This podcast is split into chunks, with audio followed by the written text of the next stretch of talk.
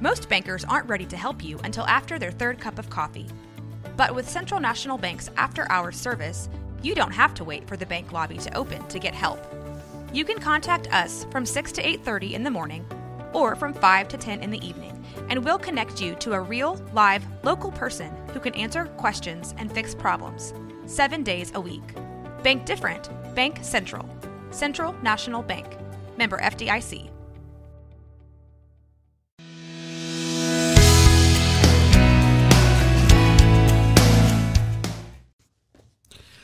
Hi, everybody. So today on Darlin Discussions, um, if you notice, I don't have anybody else in the studio with me. It's just me. Because I was thinking, and I was like, you know what? I haven't even told my listeners who I am. Like, why would you listen to me and my guests without knowing a little bit about me and some of the struggles that I've had in my life and have overcome? So I figured today it's just between you and me. I'm going to tell you about some of the things that I've struggled with. And you're like, why do you have notes when you're talking about yourself? Because I love to get off topic. um, so I want to start off with telling you, first of all, people always get the wrong idea about me. Um, I don't know if it's white privilege or the fact that I have a mom bod and I've had one since fifth grade. Trust me, if you saw the pictures, I looked older in fifth grade than I look now. Um, so I don't know if it's from that or or what, but people always have this view of me that um, I was born with a silver spoon in my mouth, and that life has never dealt me any hardships, and that everything's just always been peachy keen. I try to keep a positive attitude um, and maybe that has something to do with it too. I'm not sure. But that's not the truth. Everybody, everybody has struggles that they've dealt with. Um, everybody has had things that they've had to overcome. And I realize that. And I'm just going to shed some light on a little bit of the things I've overcome because maybe you've overcome these same things. And maybe you think, hey, I can't ever talk to somebody about this stuff, or nobody's ever going to understand this because there's nobody else in the world who's dealt with this because there's no reason for me to have dealt with this. Um, because yeah, I grew up in a situation where most people would think, oh, yeah, no, there's no reason for her to have any problems, except that, yeah, our family was poor um, when we were little. Um, I have a I have a brother, so that's why I'm saying we. It's not like I have multiple personalities. I promise. That is not one of the things I've struggled with. Um, but uh, we we lived in a trailer house for the first five years of my life. Um, my dad worked at Walmart, so you know the income wasn't really great. My mom did some, you know, odd jobs here and there. Um, it wasn't until later when my grandparents started helping out more that um, like bought us a house and things like that that our economic situation got better um, but yeah it was it was rough um, also i had a grandmother who was schizophrenic that um, we would go visit very often and um, stay at her house sometimes. My grandfather was hearing impaired, so staying at their house was always interesting. We moved in with those grandparents um, whenever my grandfather couldn't take care of my grandmother anymore. And it was the last year of his life. Then, whenever my grandmother passed away, we moved in my other set of grandparents into our house and lived with them until they passed away. So I saw the struggle of seeing somebody in their last years of life and the hardship of going through that. My other grandmother had Alzheimer's. Um, seeing somebody that you love and cherish so much, their mind just drift away. I know many people have experienced that and know exactly how hard that is. And I went through that as a young child um, and into my adulthood uh, with four grandparents, basically. Except, well, three. Um, my grandfather, uh, that was married to the schizophrenic grandmother, he went pretty quickly and did not have any mental health issues. Um, he was still mentally there whenever he passed away. His was cancer. Um, he had leukemia, and um, yeah, some. He also developed diabetes his last year of life, and he just his was more physical than mental. Um, I was always picked on for my red hair, which I know is gorgeous now, but back in the day, I had a fro, and because my hair is naturally very, very curly and thick. As I've gotten older, it's thinned out, but when I was a kid, it was just whew, huge. So um, I got picked on a lot for that. I was always a head taller than everybody else. I was heavier than everybody else. Um, yeah, so I had the nickname Big Red, and that was not it was an insult to begin with. And then it kind of became my street name. And we'll get into that here in a little bit. Um, I struggled with depression from a very young age, mostly, I think, due to the bullying and um, just living in a small town. And I'm a very extroverted person, and I lived with a bunch of introverts. And just also, depression can hit for a lot of reasons that are not due to your circumstances. Like it's more of a genetic, biological thing. And I really think that my depression, especially when I was younger, was mainly due to that. Um, it took a while. I've been, you know, diagnosed with, you know, this, that, and the other. You know, uh, people tell me, oh, no, it's not this, it's this. Oh, no, it's not this. And me wondering, like, well, which is it? you know, and that can be such a struggle whenever you're going to therapy, when you're getting counseling. You might have uh, your PCP, your primary care physician, might tell you, oh, well, hey, you've got this. And then you go see a therapist and they might tell you, no, you've got this. And it can be really hard to figure out, well, what do I do? Because I don't know if I've got this or I've got that. And let me tell you, first of all, sometimes people have what we call comorbidities, which means you have more than one thing. Or it's also, secondly, some of these things have a lot of the same symptoms. Um, anxiety and depression have a lot of the same symptoms. And so it might be really hard for the doctor or for the therapist until they really get to know you better to really define what it is that's going on with you. And also, depending on what expertise they have.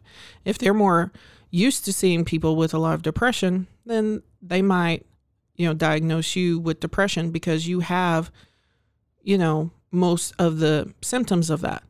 But maybe you have some additional symptoms that lean more towards anxiety, but they're just not as familiar with that.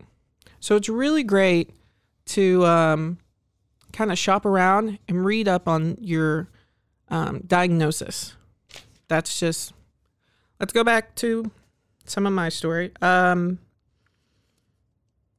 struggling with depression from a young age really led to some poor decisions in my teens and my 20s. Um, first of all, I got my bachelor's degree in theater. Ouch. And at one point, that was in the top 10 um, most useless degrees um, in the US. And I taught for a while, and I actually did enjoy teaching, but uh, all the the way that teaching ends up changing so much because of all the regulations and the bureaucracy stuff. And I know I didn't say that right, but forgive me. Um, the red tape and the administration. That was what caused me to just get worn out very quickly with teaching. So those of you who are teachers out there, I I salute you. Y'all are the best. Y'all are amazing that you can deal with that and have the patience for that. Plus the patience to deal with children and parents and keeping up with your own education so that you can continue to teach. I think it's amazing. Um I was really excited about doing theater and teaching theater. And then whenever I had to switch my careers, um, it devastated me. It really was. It was like I was lost. What do I do? Um, but before that, while I was still in college, um, I did a lot of partying and I got myself into a lot of situations, especially with guys that um, weren't great. And I'm not saying any time that anybody is at fault for um, the abuse that they suffer. But I will say that I knew that I was in situations that put myself at a higher risk in general. And some of those, and that was a large part due to my depression. Um, it was me being self destructive. And I ended up getting abused several times. Um, I was physically abused. I was sexually abused. I've been raped three times. I've had two guns pointed at me. I've had a knife held up to my throat. And most people who see me are thinking, "What? Did you just did she just say that? Did what?" Yeah. Um I've struggled with addiction myself. Um I have had I've lost friends due to addiction. Um I have seen the nitty-gritty side of life. I really have and and and been right in the middle of it. Um I kind of moved forward where I wasn't planning on going. I was a single mom at the age of 21. And I was a single mom for five years. Then I got married to a man who was abusive um, because of his mental health issues. Um, and we had a miscarriage. And so I know how devastating that can be. Um, I finally got the courage after five years to leave that abusive relationship. And that took a lot. So I know how that can be. Um, I, oh, I've moved a lot. I put a zillion times in my notes. Um, but I actually counted it up. In the five years I was married, we moved 13 times. Uh, so making friends, finding a support group, finding, and when I say support group, I mean like people who are close enough that you can call on them at any time of day or night and be like, hey, I'm having trouble. Can you come over? Can you talk? Can you watch my kids? Can you do that? That's what I'm talking about, support group. I'm not talking about like, you know, AA where we go and sit down and that is a type of support group, but I'm talking more about your support system. How about that? um, trying to find those places and those people every time that you move um, it's it's hard it's really hard and changing your routine so much um i think that's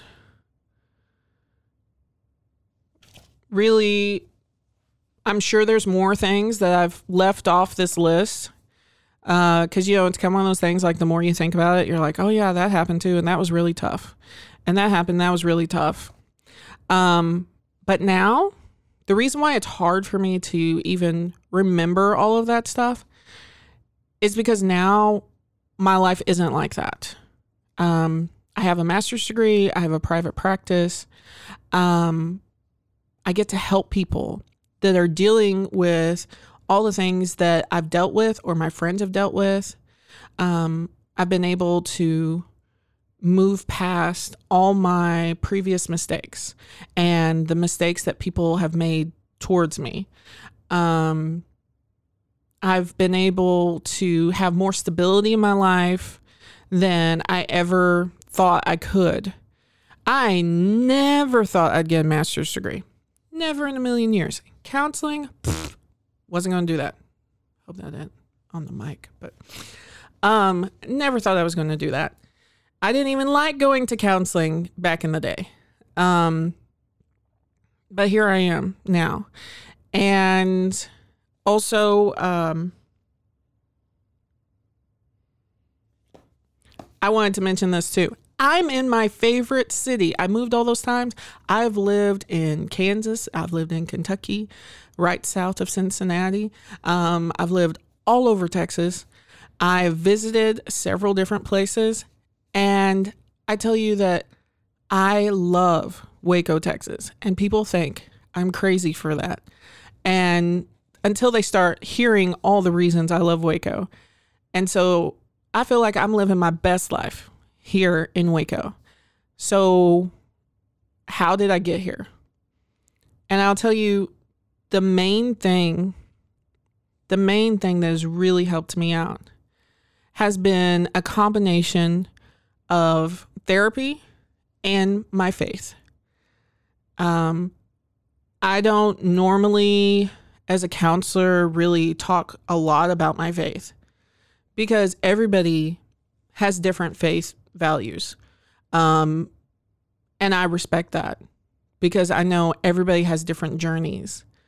But for me, I needed that combination of an equal amount, basically, of my therapy and faith. Because whenever I was just doing a little bit of therapy, or I wasn't doing therapy at all, but I was going to church all the time and really felt like I was really involved, I still felt empty. I was still um, going through really hard times. And whenever I was doing a lot of therapy and denying I had any faith and going through that, I was still very empty, didn't really have a purpose in my life. And so having that combination, like my therapy draws me back towards my faith, draws me back towards my values. And my faith draws me back towards, hey, you need accountability. You need somebody to help you to achieve the goals that you have in your life. Um, the combination of the two has led me to the point where um, I can build my life. It got me to the point where I was like, you know what? This is possible to be happy after all of these horrible things have happened. And it's possible for anybody and everybody out there, no matter what your faith is or lack of faith. Um, you can do it. Anybody can do it. You just need somebody who can help you along and say, I'm there with you. And I have been there through it, or I know somebody who's been there through it, or I've studied about this situation. And then they can help you go along and move forward. And that is why I got into counseling. And that's why I love counseling. That's why I love helping people out, is because I get to use what I've learned personally and professionally and get to see a transformation in other people. And I really like these podcasts because I get to be more direct and I get to pick the topic and say, hey, you know, I think this is something that will really help a lot of different people instead of you having to come in and um, use your insurance or pay me or whatever. I mean, well, you can't. It's a whole nother story. insurance. Ugh. Anyways, um, instead of having to do that, then you can just listen to my podcast and be like, hey, you know, maybe I do need to work on that some more, or that's really good points that she's making.